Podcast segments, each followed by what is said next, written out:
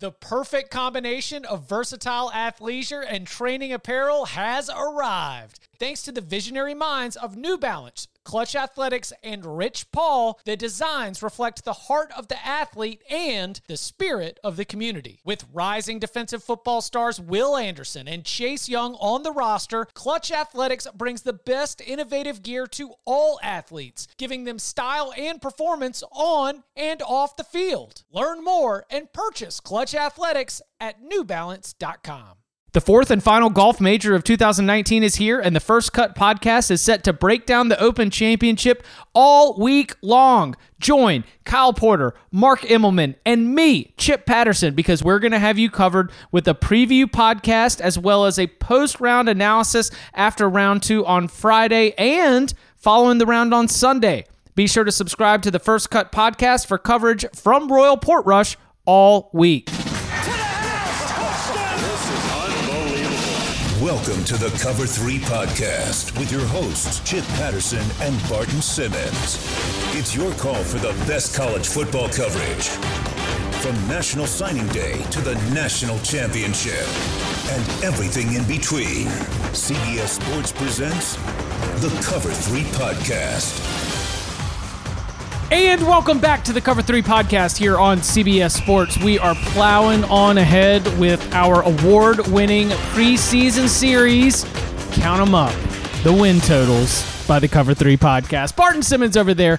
Barton, we put the Pac-12 to bed. We moved to the Big 12 today. How's so far? I feel like we've had some pretty good responses. We appreciate that. I think that, you know, it takes some time to be able to get the kind of depth that we get, and I'm glad that the listeners are appreciating it. So if you haven't listened to the Pac-12, be sure you go back and listen to that. We're recording this one as Big 12 Media Days has actually begun.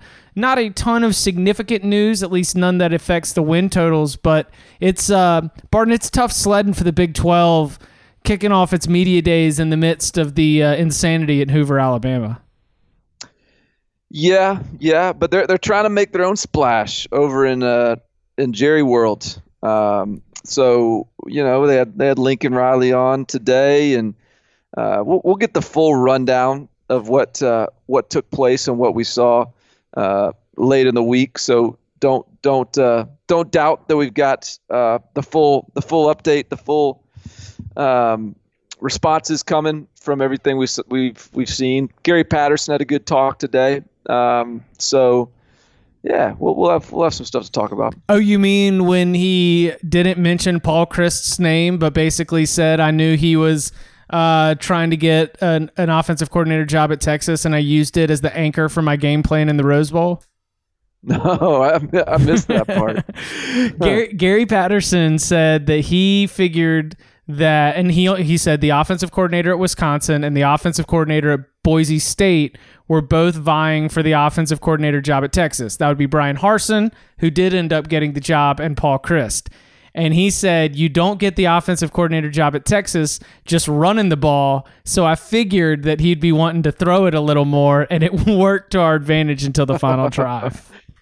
Oh, I didn't see that. You know, Gary Patterson is like low-key must-see TV when he is speaking to the media, especially in these sort of settings, because the guy has such a chip on his shoulder all the time. He has so many little, like, you know, humble brags or like just I mean, he can't resist kind of throwing some little jabs in there to sort of be like, what's up? Like, you know, little old private school over here. We you know, we can play ball too. Like, it's kind of fun to just sort of listen to hear where he's going to come down. Okay, so here's the way we are splitting up the Big 12. I do this for the people, right? I want to be able to have some kind of a good division in a league without divisions. So I paired up the Oklahomas, and I paired up our Kansases. I got all of our Lone Star schools together. And then I tried to create some competitive balance. And so I've put Iowa State with Oklahoma State, Kansas State, Kansas. And then I put West Virginia with Texas, TCU, Texas Tech, and Baylor.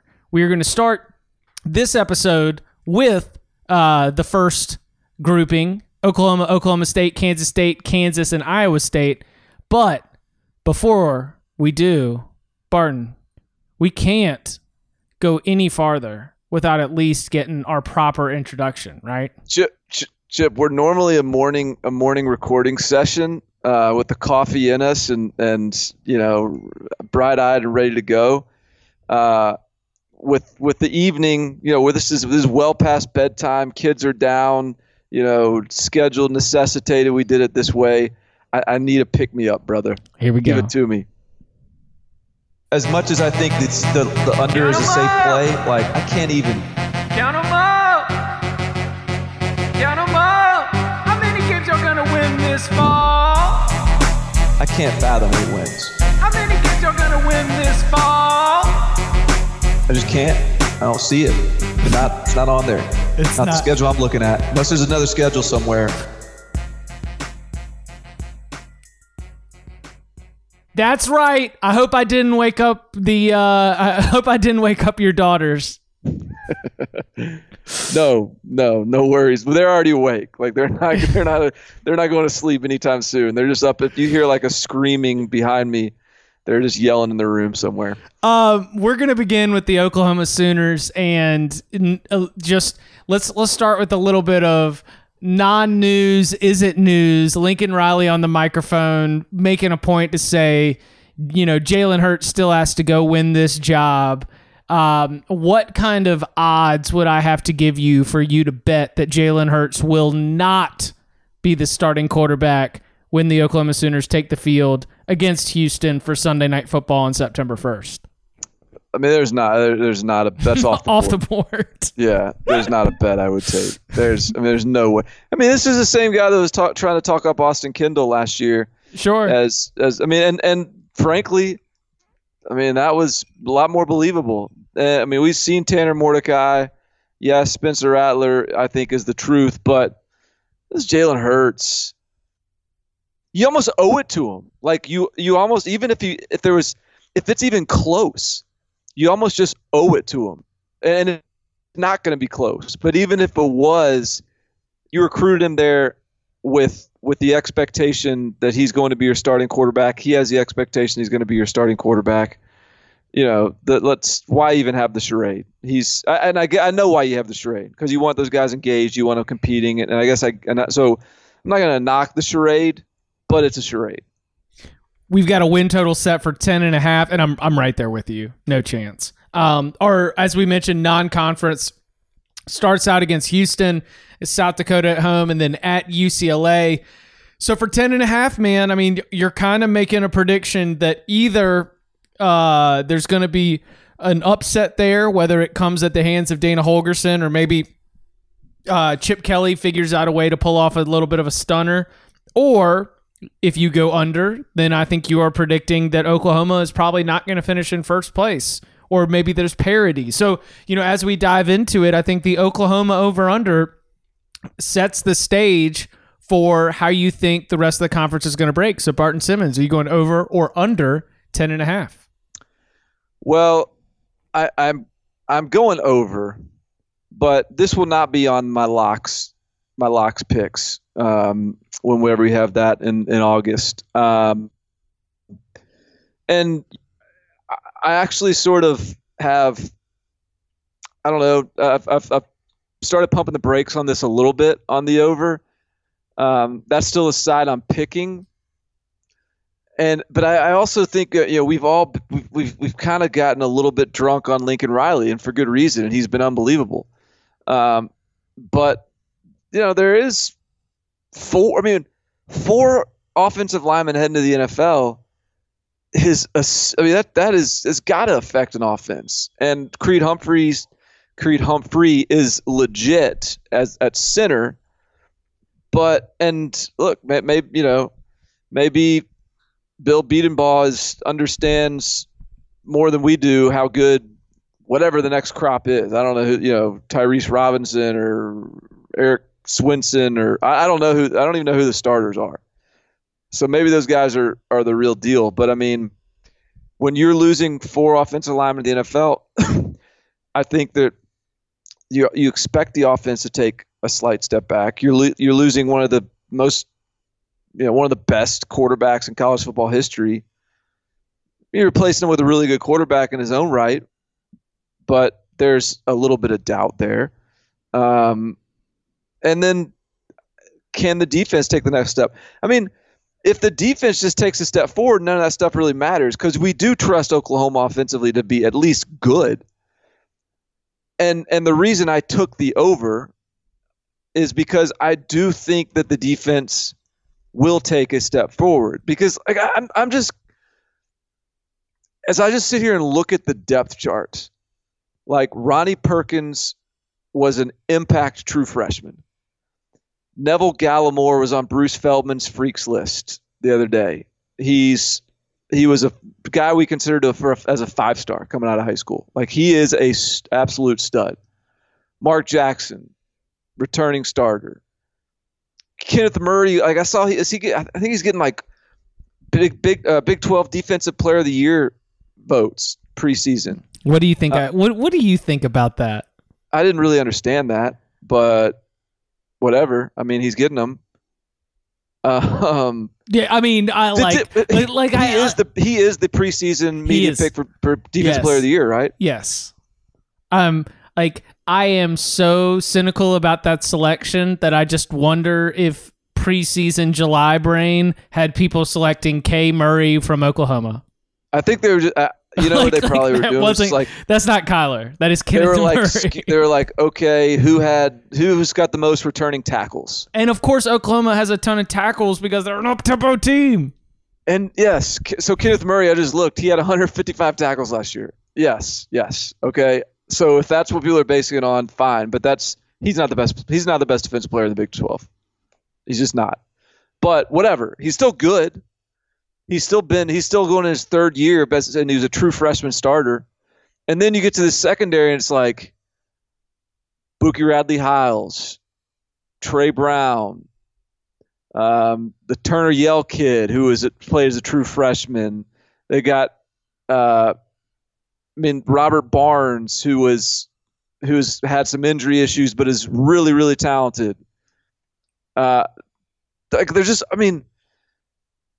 I just know these names, and I've said it before, so I'll keep saying it until I'm just wrong. But I'm convinced they can play, and so I just think that if they can just improve, and it seems like they can, then who's to say they can't go win them all again? I actually think that I've got them losing to Texas again in the regular season and winning all the rest.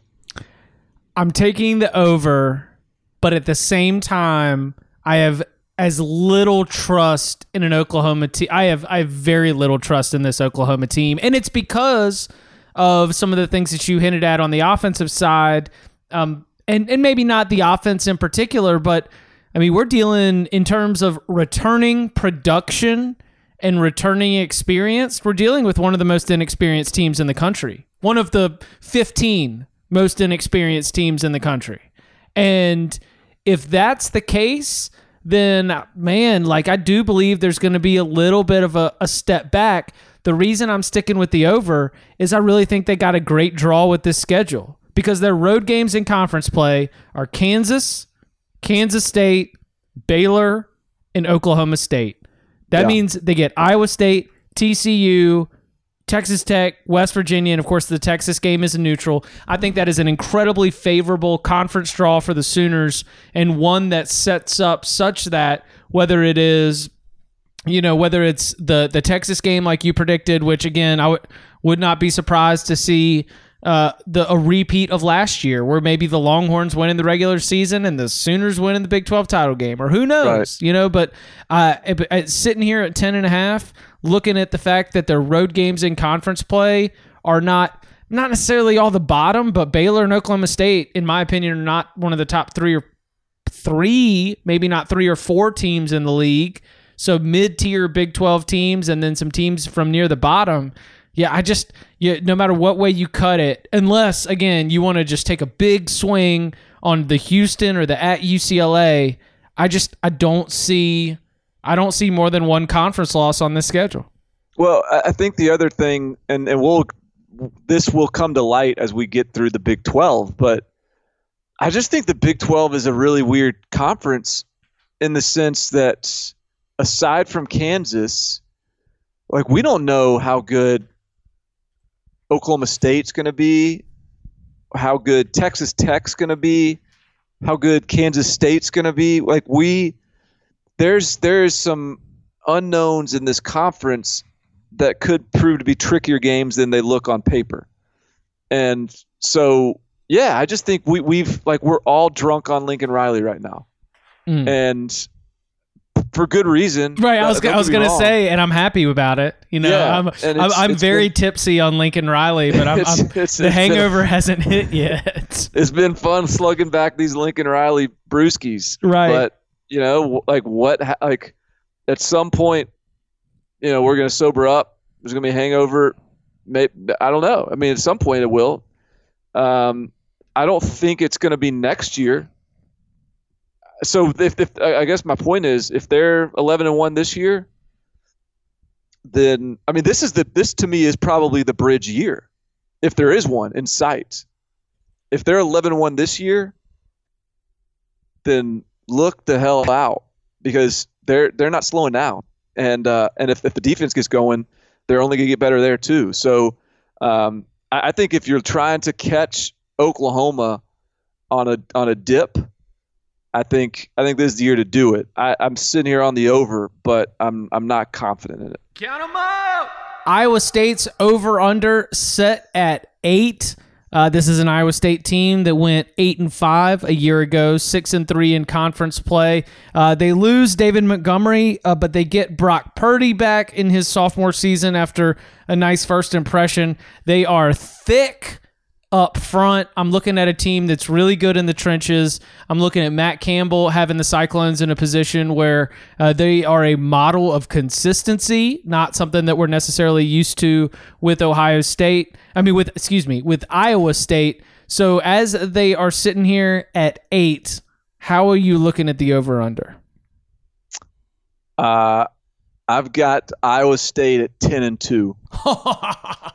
Yeah. Yes. Yeah. So, I mean, again, all right. So first of all, schedule. So they got Iowa at home. They've got – so in terms of the games they should win, they've got all of those on the road with the exception of Oklahoma. And Oklahoma, you know, it doesn't really matter where you're playing them. I guess it does. Yeah, it'd be nice to have them at home, but – that might be a loss regardless, is my point. Otherwise, they've got Oklahoma State at home. They got Texas at home, TCU at home. They go to Baylor, and they had Iowa at home. So the schedule's pretty good. They got 8 starters coming back on both sides of the ball. They got the entire offensive line coming back.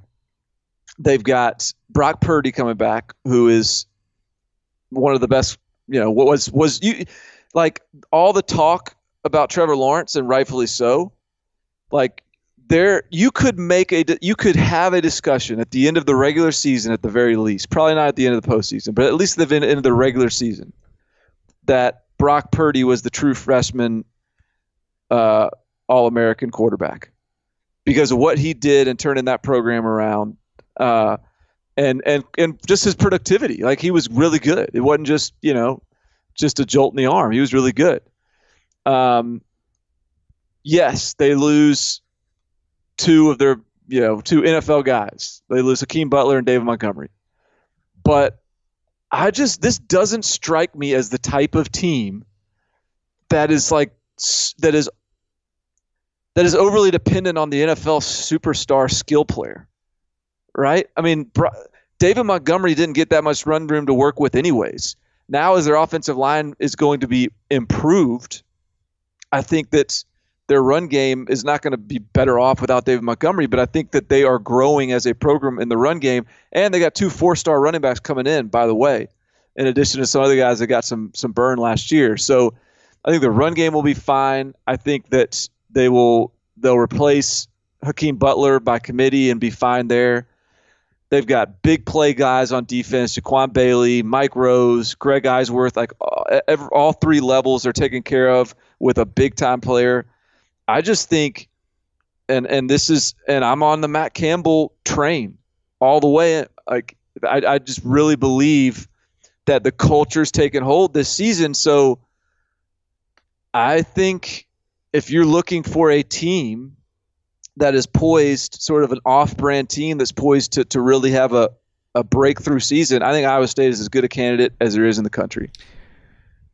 They are, with Matt Campbell, in a position where, like, if I'm an Iowa State fan, you've got to feel terrified about 10-2, but you would love 10-2. If you're an Iowa State fan, do you take 10-2 and a Big 12 championship game appearance, knowing that it almost certainly means Matt Campbell is the hottest coach on the board for the coaching carousel? Hell yeah. Yeah.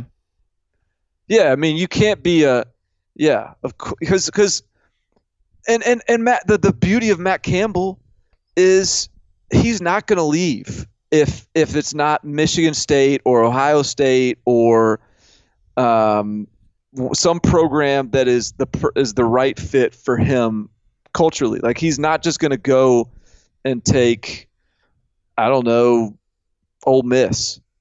I'd be shocked if Matt Campbell left for Ole Miss, for example. Just not saying Ole Miss will be open, but that's certainly a possibility. And so, but beyond that, you don't be a defeatist and just, hey, we want a coach that's going to win as many games as he can so that everyone else in the country wants him, and then he's going to leave the program better off. That's the way it works when you're fishing in the Iowa State pond.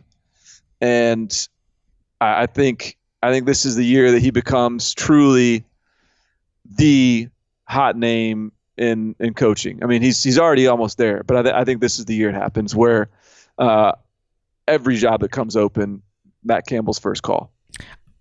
I think that we're going to continue to unpack this, like you mentioned, with the Big 12 being somewhat of a question mark at a lot of spots, particularly once you get beyond the Oklahoma and Texas.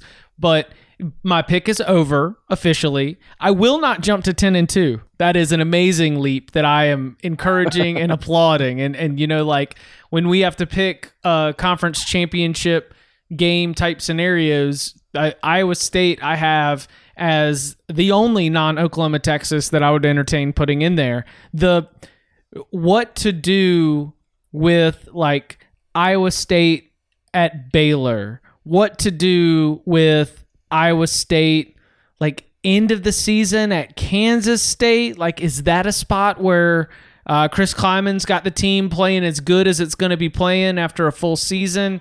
Like, I don't think that the general talent level on the Cyclones is good enough for them to be free of getting beat, right? But as you mentioned before, you count the at Oklahoma as a loss. I am counting Texas in Ames as a W. A big, fat W for the Cyclones, because that's exactly a game that Iowa State wins. And, man, doesn't it seem like Iowa State could maybe even lose to Iowa in the Cy-Hawk Trophy game but then still make the Big 12 title game? It's like that kind of definitely. Inconsistency that I'm seeing, which is the ceiling is competing for a Big 12 title, but at the same time, I don't think the floor is 7 wins. So if you're giving it to me at 8, I'm over all day. Well, I think that Iowa State is probably ahead of Baylor in terms of where the program is at.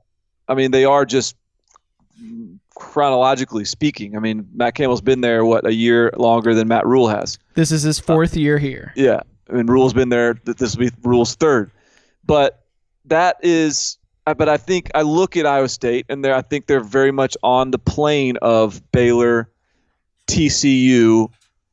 I think Oklahoma State would have to really improve to be on that plane. But, I mean, those three I think are similar this cycle. And Texas, no one's really putting them on that level. They're putting them, I think, on the tier above with Oklahoma. But I think they could be closer to that second tier as well, to the point where I think that there is some – there's some toss-up games in there. And if a couple of those don't go the way Iowa State's way, then, yeah, they could very easily be 8-4 or 7-5 or whatever. But I do believe when you got 5 returning starters on the offensive line, 4 of them seniors, you've got leadership at every level of the defense, you've got a quarterback that you believe in, you've got skill talent that is I think, really competent I'm there. Like I'm ready to buy in. I'm ready to believe in something. And Matt Campbell's giving me something to believe in. Count 'em up. Cue the music.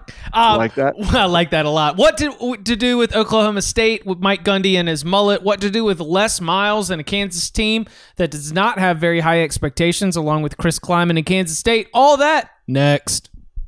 Robert Half research indicates 9 out of 10 hiring managers are having difficulty hiring. If you have open roles, chances are you're feeling this too. That's why you need Robert Half. Our specialized recruiting professionals engage with our proprietary AI to connect businesses of all sizes with highly skilled talent in finance and accounting, technology, marketing and creative, legal, and administrative and customer support. At Robert Half, we know talent. Visit roberthalf.com today. All right, so we move on to Mike Gundy from, year 4 Iowa State, Matt Campbell, to year 15 Mike Gundy. You mentioned before the break that would be a team that you need to see a lot of improvement on. They were 3-6 in conference play a year ago. They do end up making the bowl game at 7-6. They're non-conference.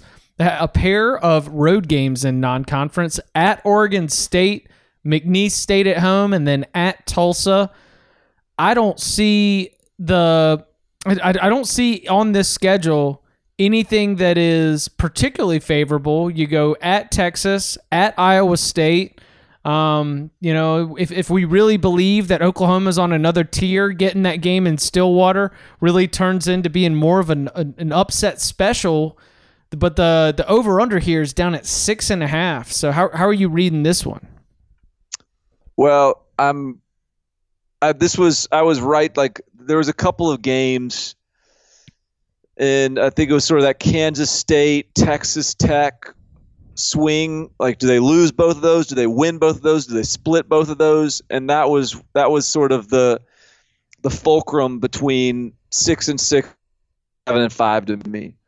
I've got them at 7-5, so I've got them over. Certainly don't feel great about it. I think I'd feel a little better about Oklahoma State right now if Mike Gundy, and we got a cheat sheet on this one. We have heard Mike Gundy talk at media days, and last year at media days he announced Taylor Cornelius as the starter.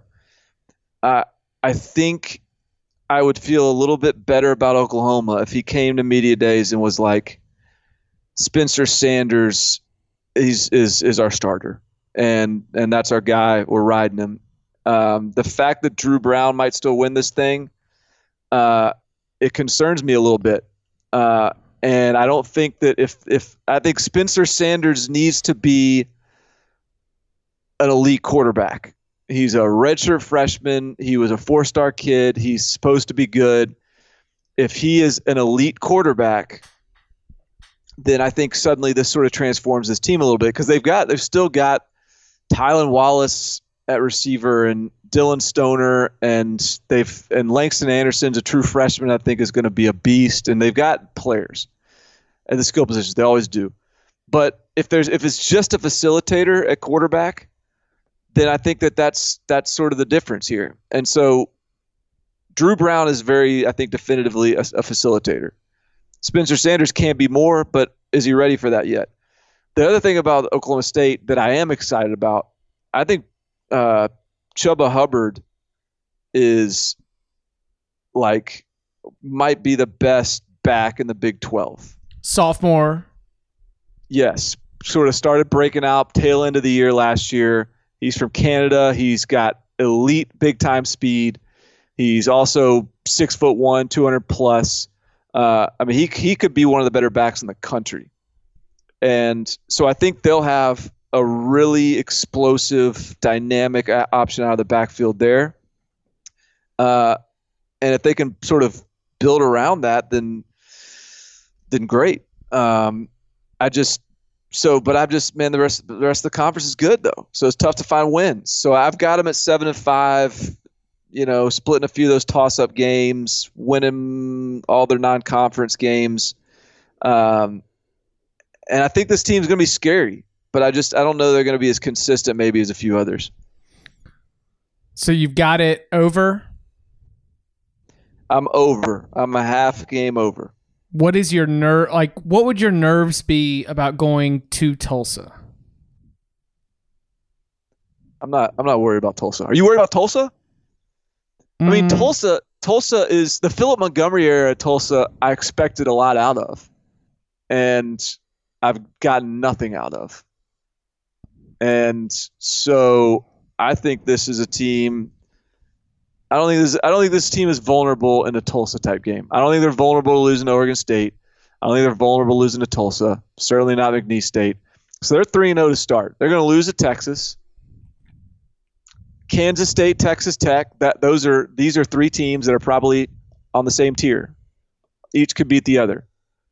They split those games. They big program elevating win, Baylor at home. Then they lose to Iowa State. They beat TCU, which is a big upset. They beat Kansas, and they lose their last two to West Virginia and Oklahoma. That's their schedule. That's how it happens. All right. I've got Oklahoma State as over, too, but I wasn't quite sure. Like, ultimately, it came down to me believing truly in Mike Gundy. I think Mike Gundy is I've mentioned before on this podcast, plus-value coach. I think Mike Gundy is a plus-value coach.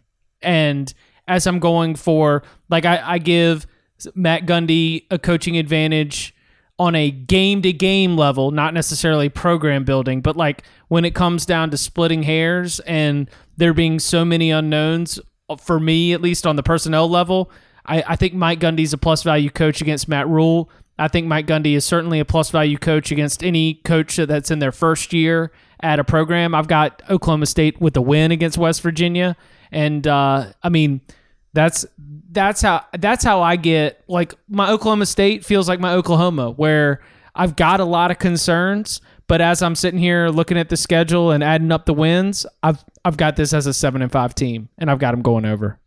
Yeah. Yeah, and I think Gundy was asked about, so they hired Sean Gleason, Ivy League guy away from Princeton.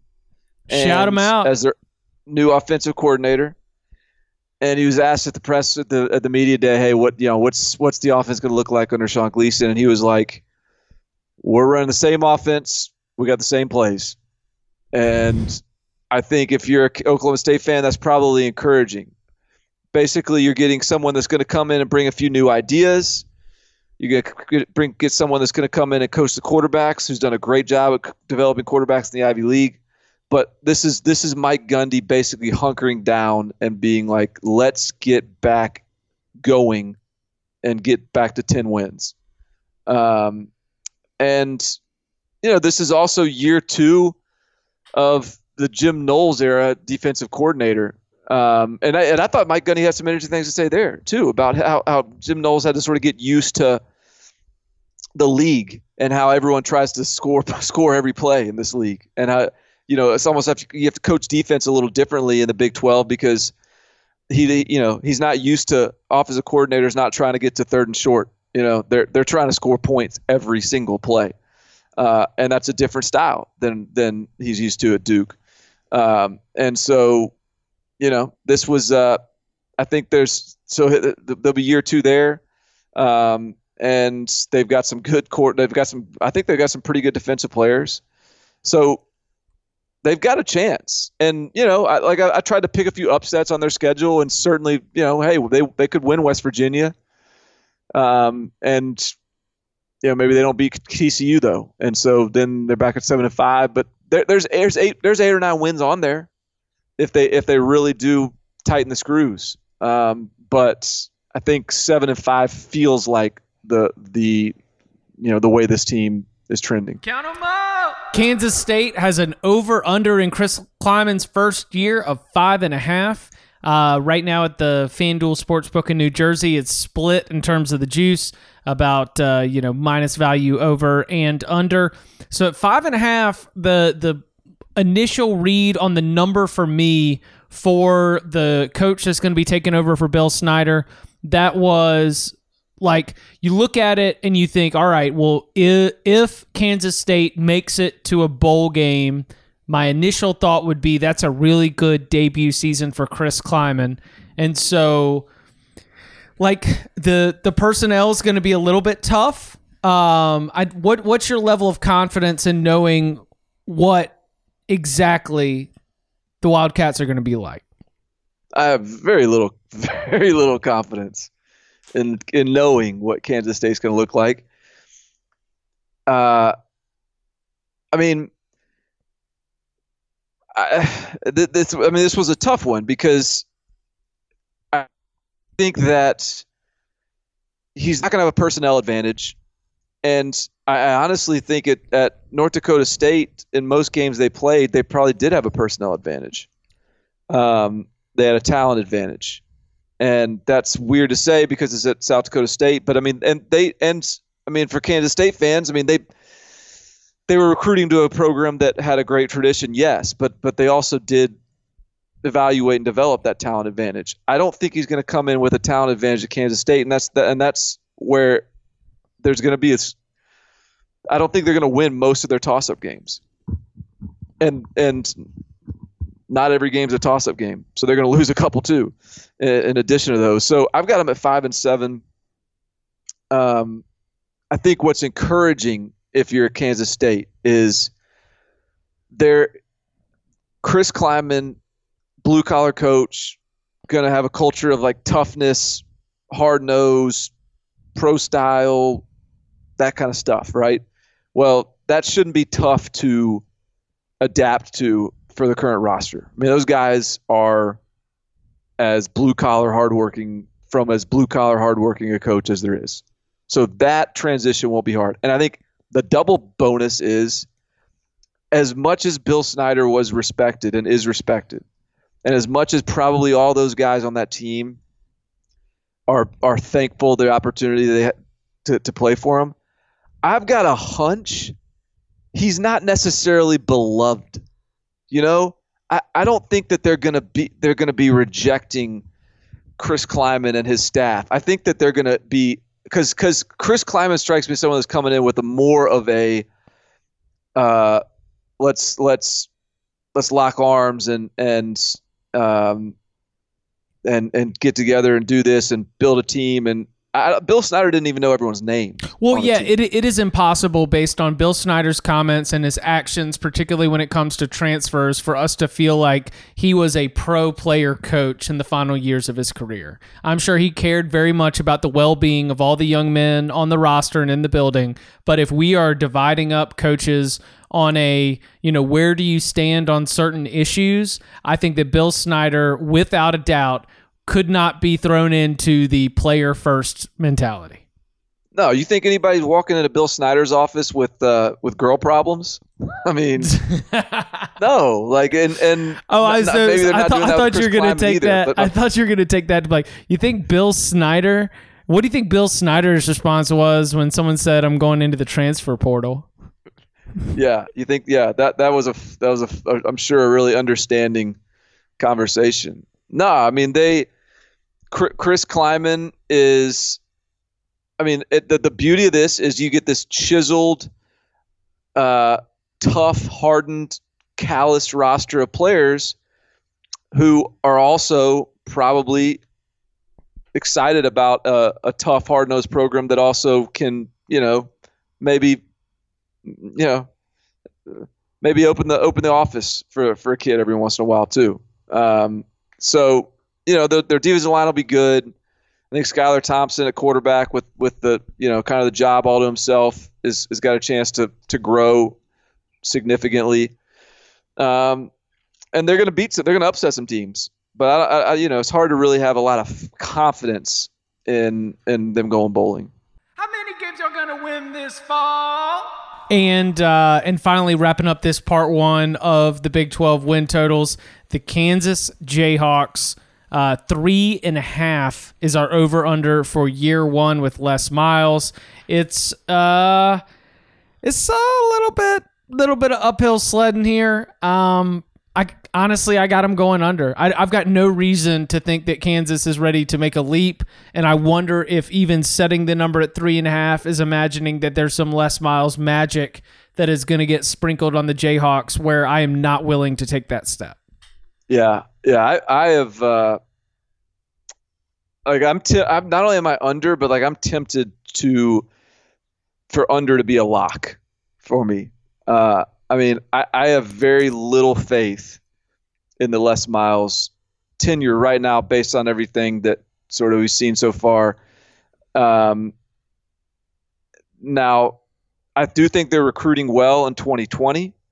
I think that if they start to get a more talented roster, then perhaps those things start to look up. But I mean, they're going to be working even this year with a significantly depleted roster from a scholarship standpoint, just based on the way David Beatty was using blue shirts and trying to win now and save his job.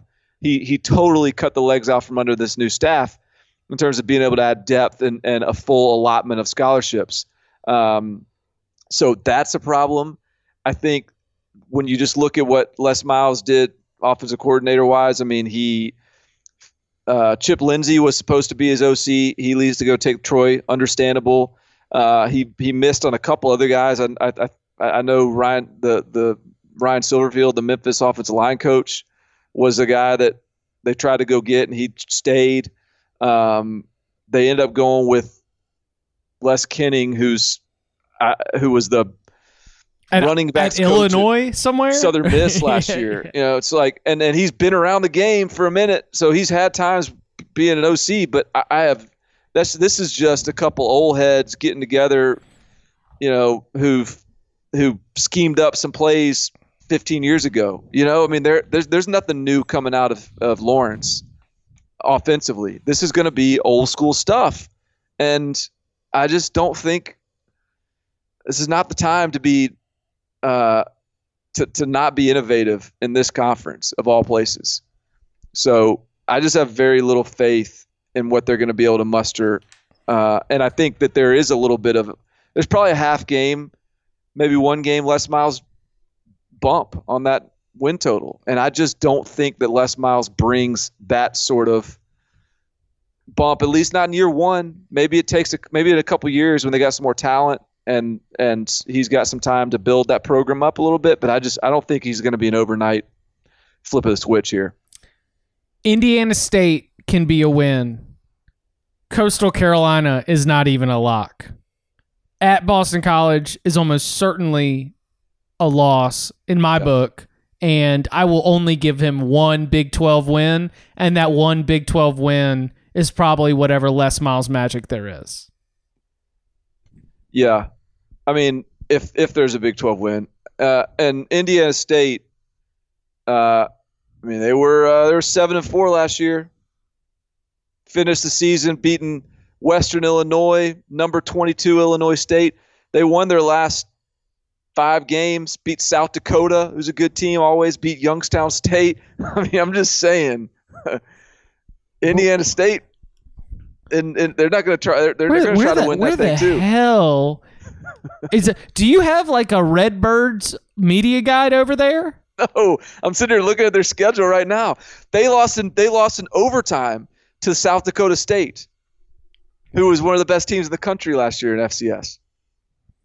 Okay, just saying, man. Just saying.